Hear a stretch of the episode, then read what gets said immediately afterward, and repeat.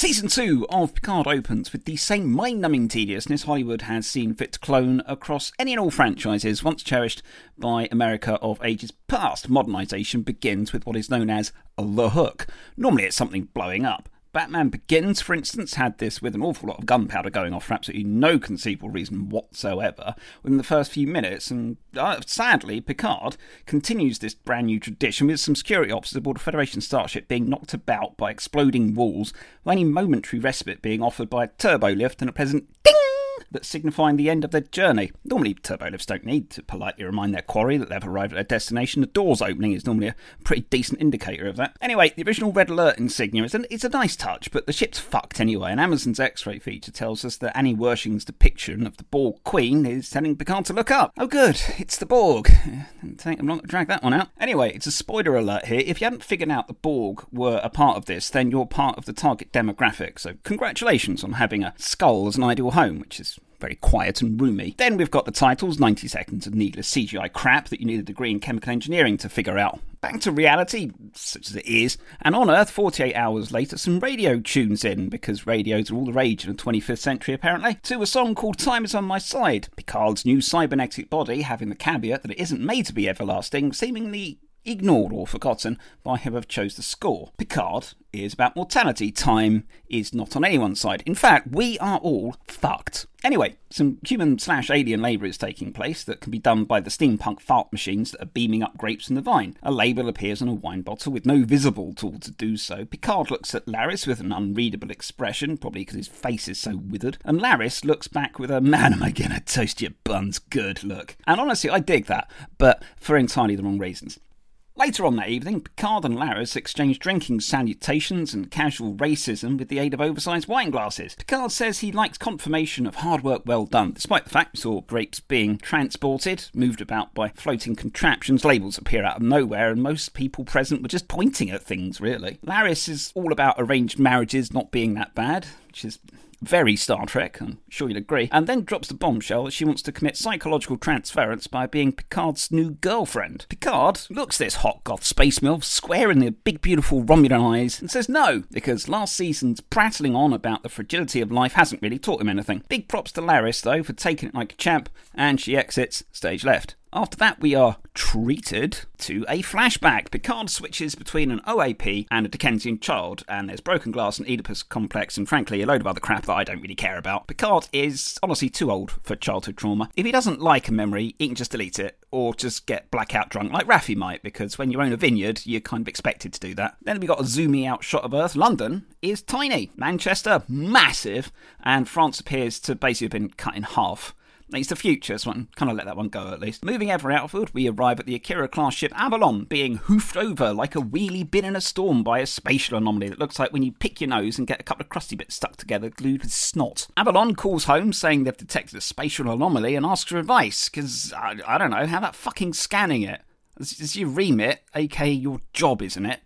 Starships are supposed to do that, right? Next scene, Picard's lost a book. Remember this, it'll be important later. Laris is effectively his mum and makes an Earl Grey cold quip that I honestly rather enjoyed. Laris says Picard has, has basically fucked up their relationship and says she's too old for awkward. At Starfleet Academy, Jean Luc projects his current situation onto others with the same charm that Lucifer did in Lucifer, but with Picard in Picard, Picard does so with none of the charm. On the stage, there are some nice nods with the use of flags representing Vulcan, Bajor, the Ferengi Alliance, the Klingon Empire, and what I presume to be the Romulan Republic. Raffi's on the stage too, but only likely because she's Picard's chum. She doesn't really have any function there. It's, I mean, it's nice being a failure at work work, but with friends in high places to cover for you, or maybe just being an alcoholic with a friend who owns a vineyard, for that matter. All makes about the same amount of sense. Speaking of chums, Picard picks out his buddy Elnor because he's the first Romulan in the Academy, and then he just kind of glumly farts out that he's the last Picard, and he laments this, even though he could quite rapidly end this end of line problem by shacking up with Laris. You see, see, end of line. You see what I did there? End, end of line. It's, it's, it's it's, never mind. I wonder if his cybernetic dick's still in one and two. Anyway, next up we've got La Sirena, or however it's pronounced. Seven's basically having a ride jack to holographic Rios speaks Spanish because fuck you, Universal Translator, and we cannot under any circumstances forget he's representing modern day immigration's issues in America. At least Sulu, in the original series, had the decency to fence topless as a nod to French culture and deepening the character to know more about his home planet beyond the borders of his own country. Anyway, shit's going down outside the ship. Some pirate wants to see Seven's quote ugly Borg face. Clearly, didn't get the memo about Seven originally being hired to boost ratings in Voyager by way of sex appeal. Besides, Jeri Ryan has aged very well without resorting to too many of the I can make your face look like a plank of balsa wood horrors offered by modern plastic surgery. The comment does seem to bother her a little, and, and, honestly, kudos to Ryan for the little eye flourish, like a vein in her head's going to burst due to the ignorance of others, because trust me, I can relate. Seven shouts out to her intruders the medical supplies she's holding are the property of the shittily named Fenris Rangers, which may actually be a nod to furries, even though the crates have Starfleet style markings on them. Seven ducks weapons fire until Holo Rios is summoned to yawn disparagingly at ineffectually being shot by idiot pirate number three, and it's an old trope, and honestly, it's not needed. Holo Rios asks for the gloves to be taken off while idiot Pirate 3 repeats behaviour that yields no result whatsoever, and 7 smacks some guy around. At the very point Holorios is very loudly announced to become dangerous, Idiot Pirate 3 stops shooting Holorios and just points her gun somewhere else instead, because that's clever. Holorios chucks number 3 into 7's line of sight, and then he just kind of stands idly by in the corner, not following up his attack, and he just patiently allows number 3 to shoot 7 as she rushes through. A predictable fall off a mezzanine bit follows, and Holorios looks like combat Jesus. And then he speaks more Spanish, because while the transporter works well enough for 7 to transport the unconscious intruders off somewhere, the universal translator is controlled by Holorios who wants to speak Spanish for no readily apparent reason other than contemporary politics. In a shout out to the earlier ugly Borg face comment, Holorios needlessly says humans react with fear and prejudice to Seven's implants, and then, to prove the point he's brought up, caresses said implants. I mean, who the fuck asked him? Why not just go out and find what B'Elanna Torres is up to and rub a fucking lottery ticket against her forehead, you insensitive cum rag? Seven offers to reprogram Holorios as being a dick. In response, Rios points out the aforementioned shit going down outside features Hawking radiation. Quick aside to say that I like that reference to real science. It reminds me of The Expanse, which is good TV, unlike this. Anyway, it's the spatial anomaly that swatted the Avalon aside and now resembles a giant green space cervix. Shouldn't Avalon still be there and, you know, stopping pirates attacking La Sirena? Avalon was undamaged enough to call for advice instead of immediately leaving, so either Starfleet told Avalon to leave and not carry out Starfleet's standing orders of discovery, or the writers overlooked something. Either explanation is stupid as far as I'm concerned. and It's a bad job by the writers. The soundtrack ramps up some violinist playing high notes under the influence of cocaine. This implies is horror. Seven's personal horror of assimilation, it's obviously Borg, I'd wager. Boring odds, but I could do another 20 quid. Scene 14 opens on a planet with no oceans, defended by space flowers from last season, and Soji offers a toast in some classic Picard style diplomacy that's tarnished by having the I need to be dumbed down for teenagers treatment. Also, the universal translator's fucked again. I mean, why bother with it at this point? Jurati, meanwhile, is alone at the bar, getting simultaneously sloshed and utterly ignored by the barman when handsome Delton, that's in the credits, it's not my description, strolls up and gets his Mac Daddy on. Jurati rebuffs his charm with the usual hyper self awareness exhibited only by those of impeccable intelligence. She also mentions the fucking stupid homicide plot from last season because she just really needs to get laid. Rios, the real one, comes in in English, which is a big hooray because it means that the character has slightly more depth. Anyway, Jurati offers up some casual racism to Soji, who's been eavesdropping, as per Jurati's request. Jurati beams up, slithers onto the bridge of a ship drunk the same way Raffi would have done a few years ago for an update on the situation. Rios does command things while ignoring Jurati and chomps on a cigar because smoking is still cool in the future. then he catches the lighter tossed to him by his first officer because his first officer has a lighter. His first officer has a lighter and throws it to the captain because Star Trek is now cowboy shit, apparently. Rios asks Tactical for offensive and defensive reports because he doesn't want to arrive at a spatial anomaly without the ability to fucking shoot it. At this point, we only know it's a hole emitting tachyons and Hawking radiation. For the uninitiated, this means faster than light and wormholes it kind of makes sense for Rios to be cautious about it, but saying he doesn't want to get there without the ability to shoot stuff is pretty gung ho. I mean, it's about as gung ho as your XO chucking lighters to you on the bridge. Clearly, this is not a ship that adheres to regulations, or common sense for that matter. Rios said he could use Jurati's brains to figure out the subspace anomaly, because now it's a subspace anomaly, even though her specialism is actually in cybernetics. And then he just goes on to con the ship's Warpfield specialist to poke his arse hernia.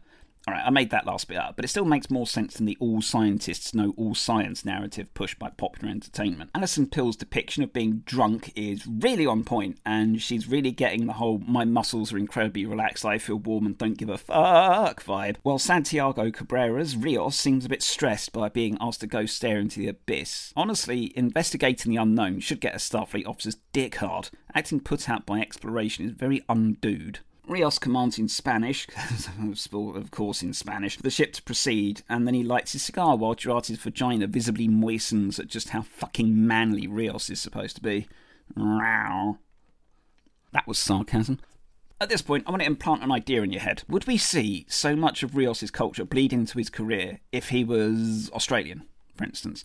Instead of smoking, he could drink cans of beer. Instead of Spanish, he could swear an awful lot. Mean, personally, I don't really see it, but as balancing one nation's stereotypical vices with another's, I think it's an even comparison. But would it make it into Star Trek? No, of course not because it's stupid having a beer swilling potty mouth commanding a starship, and so's his cigar chomping captain and his lighter tossing XO. You see the parallel I'm drawing? Anyway, Jurati comments on the ship's legacy because, as we're about to see, the ship is called the Stargazer. Stargazer's legacy was being salvaged by a mad DaiMon and used to torture Picard for killing the DaiMon's kid, so I've got absolutely no idea why she's mentioned it or even how it's relevant, if I'm honest. Anyway, rather than append the Stargazer's old registry with a letter like the Enterprise, they just shove an 8 in front of the old one, which is a dreadful try-hard move, if you ask me. Stargazer's warp drive powers up far too slowly for the ship to be of any practical use, but it allows us to see that it's pretty much half sovereign class and retains the four nacelle layout of the old Stargazer. And I get the impression this attention to detail is supposed to impress old school Trekkies, and I can assure you it doesn't. Back at Starfleet Academy, a woman who Amazon doesn't credit doles out names of starships designed to stop intelligent people like you and me from hating this series.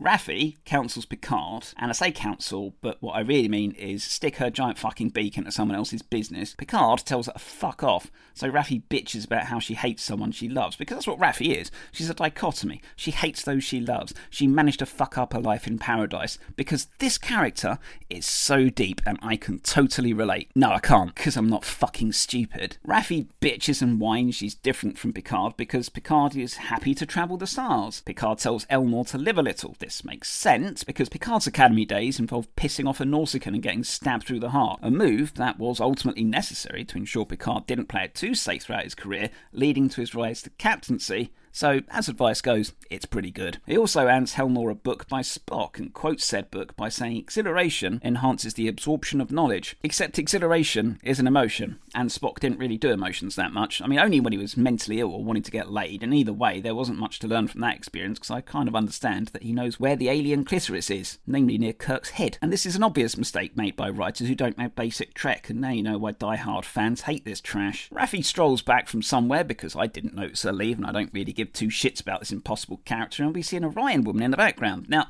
here's an idea for you. All right. Remember how in Enterprise we were shown that some Orion women make men their slaves by emitting pheromones? How about we learn a bit more than that? How about an episode where an Orion officer develops a condition where she's spitting out pheromones left, right, and centre? The episode could cover the moral question of what it takes for a man not to behave like a fucking animal, the sanctity of the female body, and the moral decision of having her body modified versus inoculating all the straight men. Personally, I think it's relevant gold, and it took me two minutes to think of, and looking at the scene paused on my left monitor, I think it beats anything with Raffi in it. Turns out Raffi's keeping Elnor close, kind of like her son, because she disposed of her biological child to do drugs and shit. Because this character's just so fucking complex. Remember how at the beginning of the scene Raffi says she's different because Picard is happy to travel the stars? Raffi then fucks off to the Excelsior to travel the stars. So fuck you, Raffi. Back at the Borg cervix, Rios lights his lighter and the ship's automatic fire suppression system doesn't work, or at least tell him to stop, because oxygen is actually a fairly valuable commodity in space. After looking like he's taking an awkward shit, he asks an officer what he's looking at, because that's very professional. Only minor tachyon levels, so none of the aforementioned Hawking radiation, so either it's changed somehow, or the writers are shit. Also, no mention of the Avalon, so I'm going to say the writers are shit. Jurati quips about what counts as stable while looking at a man who is literally absent mindedly playing with fire like a teenager. And honestly, I think I'm falling in love with Jurati. Seven hails Stargazer because, of course, they're in the same location, and, you know, she's got nothing better to do than deliver medical supplies. With how much this show harps on about death, you'd expect preservation of life to rank higher than a giant green bordered hole that she allegedly knows nothing about, but whatever. Rios berates Seven for dinging his sick whip, to which Seven claps back that things that are damaged look good.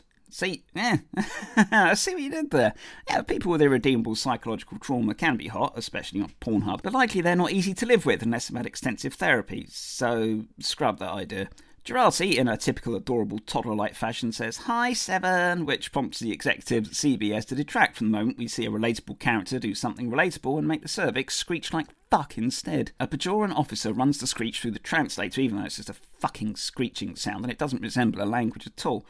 Alison Pill puts on her Jurati as a hangover hat and very indiscreetly pokes fun at set designers for making the bridge like a fucking child's climbing frame. She then does this deadpan flourish at Rios in a way that makes me want to run the risk of being her second murder victim and then ask permission to poke floaty in the air fake buttons. In response, Rios just kind of stands there with his dick in his hand and plays the browbeaten husband. Jurati manages to outsmart the Universal Translator, which isn't actually that hard considering how much basic Spanish goes untranslatable this vessel, and recognises that the screech is not one language but many and all of them are asking for help. From Picard, we all know it's Borg, and while it's nice the writers didn't give it away to the dimmer members of the audience by having the translator churn out "Help us, Locutus," it's still annoying to have the writers dangle a green thing and a chorus of voices and expect us to think it's anything other than a Borg. Personally, I've been insulted at this point. Scene 18, Picard goes to see Guinan for some further counsel. I mean, thinking about it, he spent seven years on a starship with a counselor and Guinan, so I think it's, it's very difficult to believe he has any issues left to deal with. Guinan says she's going to need some tea. Oh, Earl Grey, piping hot. Sorry, Guinan, but Laris beat you to that reference. Now stop it. It's fucking lazy. Piping hot. Picard moans he's so damaged he's going to take a page out of Raffi's book and destroy his brand new android liver, then corrects Guinan on his job title before presenting her with a bottle of Chateau Picard, which is a nice touch, as Chateau Picard is so good that people used to chuck it at starships before Star Trek became shit. Guinan notes that humans don't like to be reminded of their mortality, and at this point I'm surprised that she didn't just mutter, oh, this shit show got a second season, I'll never know, under her breath. Guinan brings out the hooch, and Picard unloads his emotional baggage while I sit here and frankly not give a shit. Guinan says the answers Picard seeks are not among the stars and never have been, which kind of negates his entire career and hobby as a space archaeologist, and she infers that they should just get shit faced instead. And frankly, I agree, it does an awful lot to numb the pain, it must be said. Back at home, Jean Luc is chillaxing in a black polo neck, black jeans, and black boots, so he's obviously going to go through a goth phase where he's planning to steal some dilithium before someone in Star Trek Discovery feels sad and telepathically blows it all up. Admiral Whitley swings in and drops the anvil. Borg's cervix caused a massive spike in Adler-Lasky temporal radiation radiation. Now, while I really like the naming convention of time travelling radiation, this hasn't been mentioned before, when really, after having three ships sit next to it, the Stargazer, La Sirena, and Avalon, this should have come to light. Now, look, look, look, look, look, look, look, look, look. I know you've got to develop plot slowly, except in Star Trek. Because with instruments powerful enough to scan realms the average dolt can't conceive of, you basically know everything until something changes. A static cervix that isn't changing will tell you everything you need to know at once, kinda like how things only change when acted upon by an external force. I mean, some bloke said that 900 years before Picard was born, but then he suffered head trauma because of apples, so what does he know? Turns out the anomaly is calling for Picard by name and wants to fill out a Federation application form. This has Whitley all gooey on the inside because this unknown species, ha ha ha ha, can open holes in space time because we've never seen the Federation do that before, ever. I mean, except when they want to go to fluidic space after ignoring parables about scorpions, but we'll gloss over that because it's inconvenient. Whitley holds out a com badge to Picard instead of tossing it to him like a cigar lighter, to which he immediately fucks off to space, even though Guinan said the answers he seeks aren't in space. Honestly, this is getting a bit like Frasier at this point. I really don't think the question of who the fuck is calling my name in the middle of space can be answered by not going to space and instead staying home and getting freaky with Laris. So Guinan is also full of shit. Having said that, Laris is grounded, confident, and when she's promising to fuck Picard harder than her own dead husband, I'd say Guinan might be right to him to stay at home, some Amazon Prime, and chill. Laris comes home just in time to see Picard leave. Her face doesn't really give that much away, and they should have filmed the shot where we could see all of her body and how her body language changes as she realises Picard is leaving once more, and maybe to have her smaller in the frame and emphasise the loneliness and emptiness of Sanctuary Picard. I, what the fuck do I know? I've only watched this franchise for 30 odd years. Back at the Borg cervix once more, and Picard's shuttle does some pretty dangerous joyriding around the Stargazer. Considering the vast amount of starships we see a bit later, the use of a shuttle seems stupid stupid when transporting something as important as an android admiral and chancellor of the Academy. Remember last time you saw an admiral overly concerned with aging being transported in Star Trek? He had a fucking massive room on the Enterprise, some gnarly pills, and he fucked like a piston engine. Alright, he died, but at least he wasn't stuck in a tiny box fiddling with his dick and crimaxing about Romulan MILFs. Picard steps out of Stargazer's shuttle bay to be greeted by Seven, who comments that Picard is well recognised because he's Chancellor of the Academy. Picard in turn says that his first command was a Stargazer, because Anne did well, and then he rapidly amends the statement by remarking that it was another Stargazer, because yeah, he's totally not senile. Furthermore, he says Stargazer's quite a ship, which is something everyone aboard should really agree with, except the poor bastard whose job it is to buff and polish the needlessly shiny floors. Seven pissily drops an anvil that Stargazer's spangly new and has Borg derived components aboard, and then goes on to make the conversation all about herself. I mean, should she really reprogram Holorios not to act as counsellor? She obviously needs a lot of help. Turbo lift, gratuitous shot of the old Stargazer Okudagram. It's the only highlight there is in this scene. Up on the bridge, Rios greets Picard very warmly while ignoring Seven, which makes a lot of sense considering how she'll likely just end up moaning about herself. Picard gushes a bit more about the ship and mentions ship refits and body, except the Stargazer's new.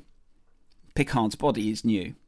There were no refits involved, so shut up, Picard. Jurati's also there and makes the scene overall less shit, but CBS's won't, they stop the camera focusing on the only woman who isn't a festival of emotional agony, so manly as fuck Rios can ask the tactical officer to enhance the screen. I mean, shouldn't he ask the science station to do that? Is Stargazer really looking at this thing down the barrel of a phaser rifle? I mean, it's nice to see science has absolutely no place on a spaceship. Anyway, enhance! And the enhancement brings up nothing of no, none of the characters nod at or comment on the little pop up on the view screen, so it's obviously a waste of everyone's time. Well done.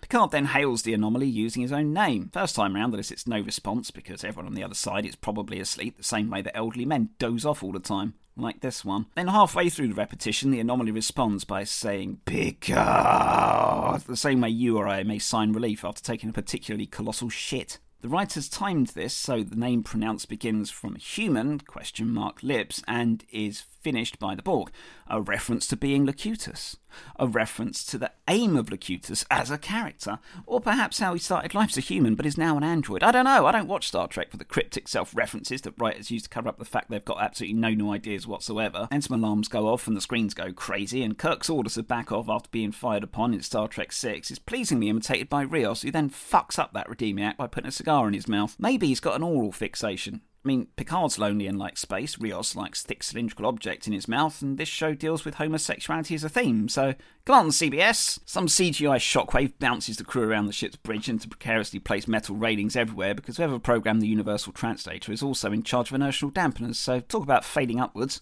Outside, the Borg cervix gives birth to something I originally thought was a black Armageddon battleship from EVE Online, but then I thought that was far too far fetched even for this show. But don't mention it to writers anyway, it's original idea and they might steal it. Then I thought it looked a bit like H.R. Giger's Alien. I mean, looking closer while it's paused, I can clearly see an inner labia and an outer labia. Ah, oh, Christ. Yeah, Seven then confirms the new kid on the block is a Borg ship because no one ever saw that one coming. CGI shot outside and a Federation fleet forms up. In the first season, there are about two ship classes. Here, there are more, so I'm glad the CGI directors took their head out their arse and let their artists do their job.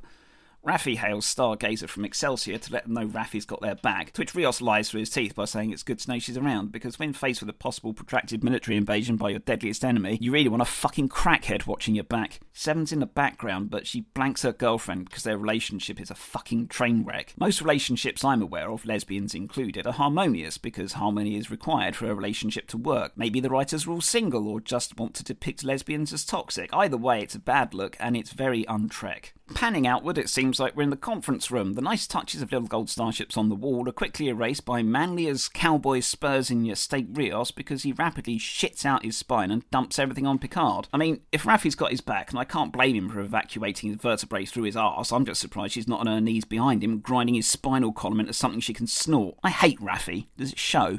So rather than stay on the bridge and negotiate or figure out what's going on in true Starfleet fashion, the senior staff will leave the junior officers on the bridge with their XO in charge, whose only real job is to toss lighters around. It's not clever. It's supposed to be a reference to the original conference held in the episode Q Who, except a poor one and incredibly, incredibly unoriginal. Rios states the perfectly bloody obvious by saying that if they don't act, then the Borg will. Spoiler alert, that's exactly what happens. So why are they all doing nothing then? Like, by their own logic, that's just asking for trouble, because they're idiots. Speaking of idiots, Picard informs everyone in a devil may care attitude he has absolutely no clue what to do because seven or so years of captaining a Federation starship has taught him nothing. Being assimilated by the very species dangling their balls in his face has taught him absolutely nothing. Well, how about this, genius? How about you put the pieces together?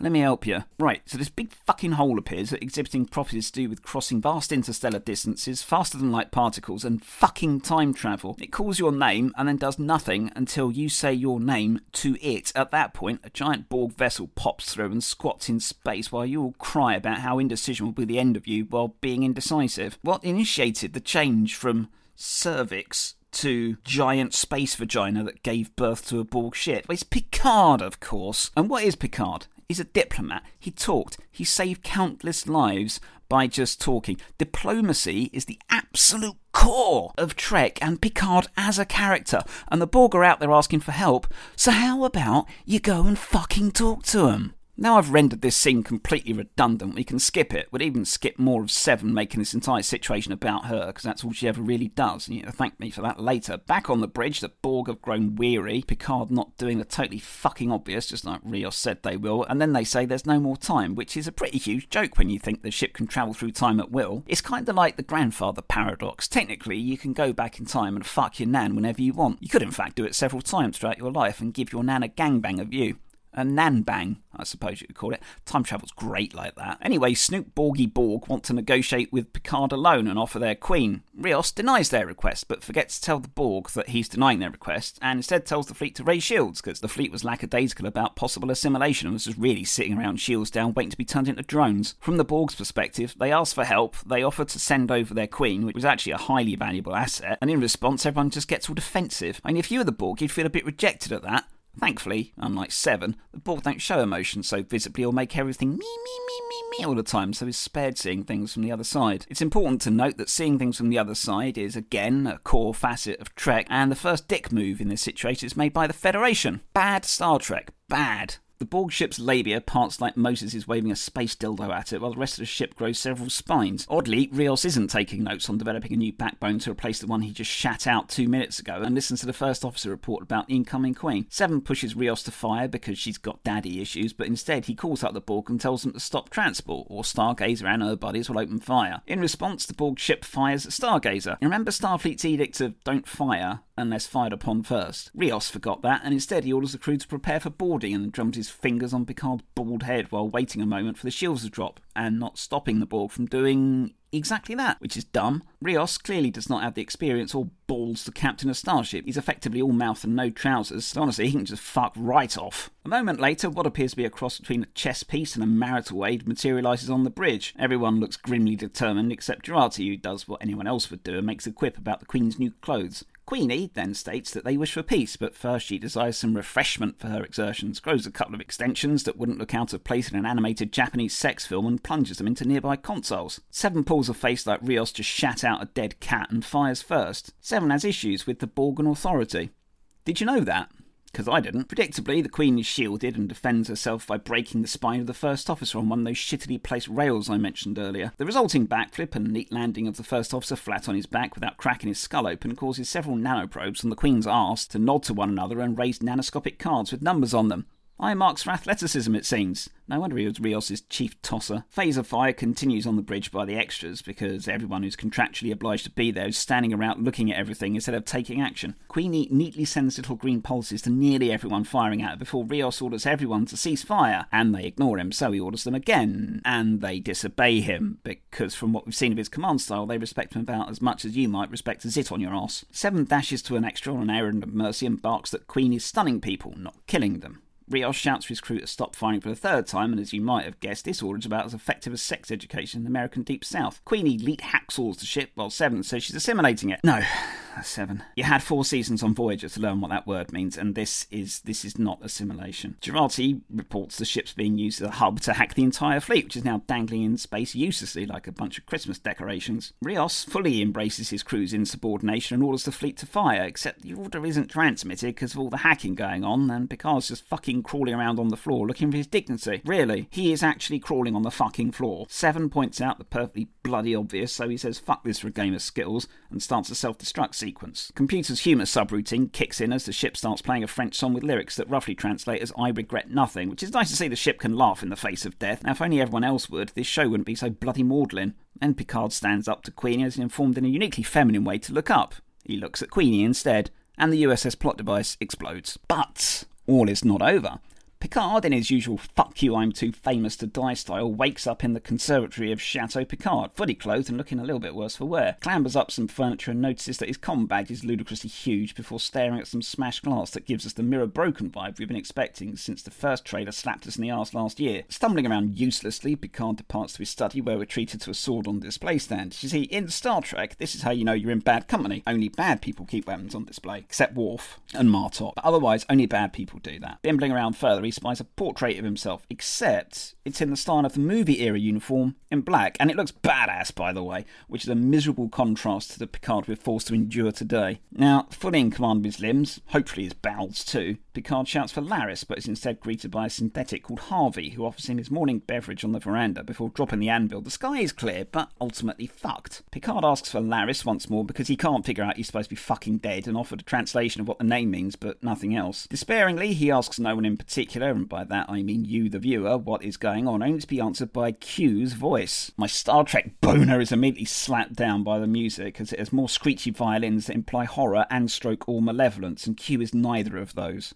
Stop it. It's also important to note Q has greeted Picard upon death before, so this is not exactly original. Harvey has meanwhile been sent to oblivion by Q, who looks about as youthful as you'd expect from a being that doesn't age, but out of deference to Picard, he ages up pretty rapidly, so the CGI team don't have to deepfake John de Lancie with John de Lancie for every scene he's in. The resulting Q flash has had the overall sound replaced with a deep boom and the visuals given way more punch, and overall I really quite like it. Previously, Picard would be a little bit annoyed or frustrated to see Q, but instead he just gets pissy and in response Q steps up to him, reminding us that John de Lancie has lost absolutely none of his screen presence and that he has, in fact, deepened his gravitas considerably, which is nice. Q asks Picard what the last thing he said to him was, and answers his own question with, the trial never ends. And then goes on to explain that Picard has been prattling on about second chances, calling back to the boring speech about second chances to the Academy earlier on, which is pretty rich considering it could be condensed into you lot don't get second chances, but I do. Lol. With this in mind, the cameraman's ankle clearly fails him, but as he decides to style it out, he tilts the camera in a fucked up manner instead, as Q welcomes Picard to the very end of the road not taken with a nice little smile. Then we get the credits, although personally, if I was involved in this production, I'd like both myself and IMDb to forget it as soon as humanly possible. Honestly, being proud of making this trash is like when a baby giggles as it pisses in your face.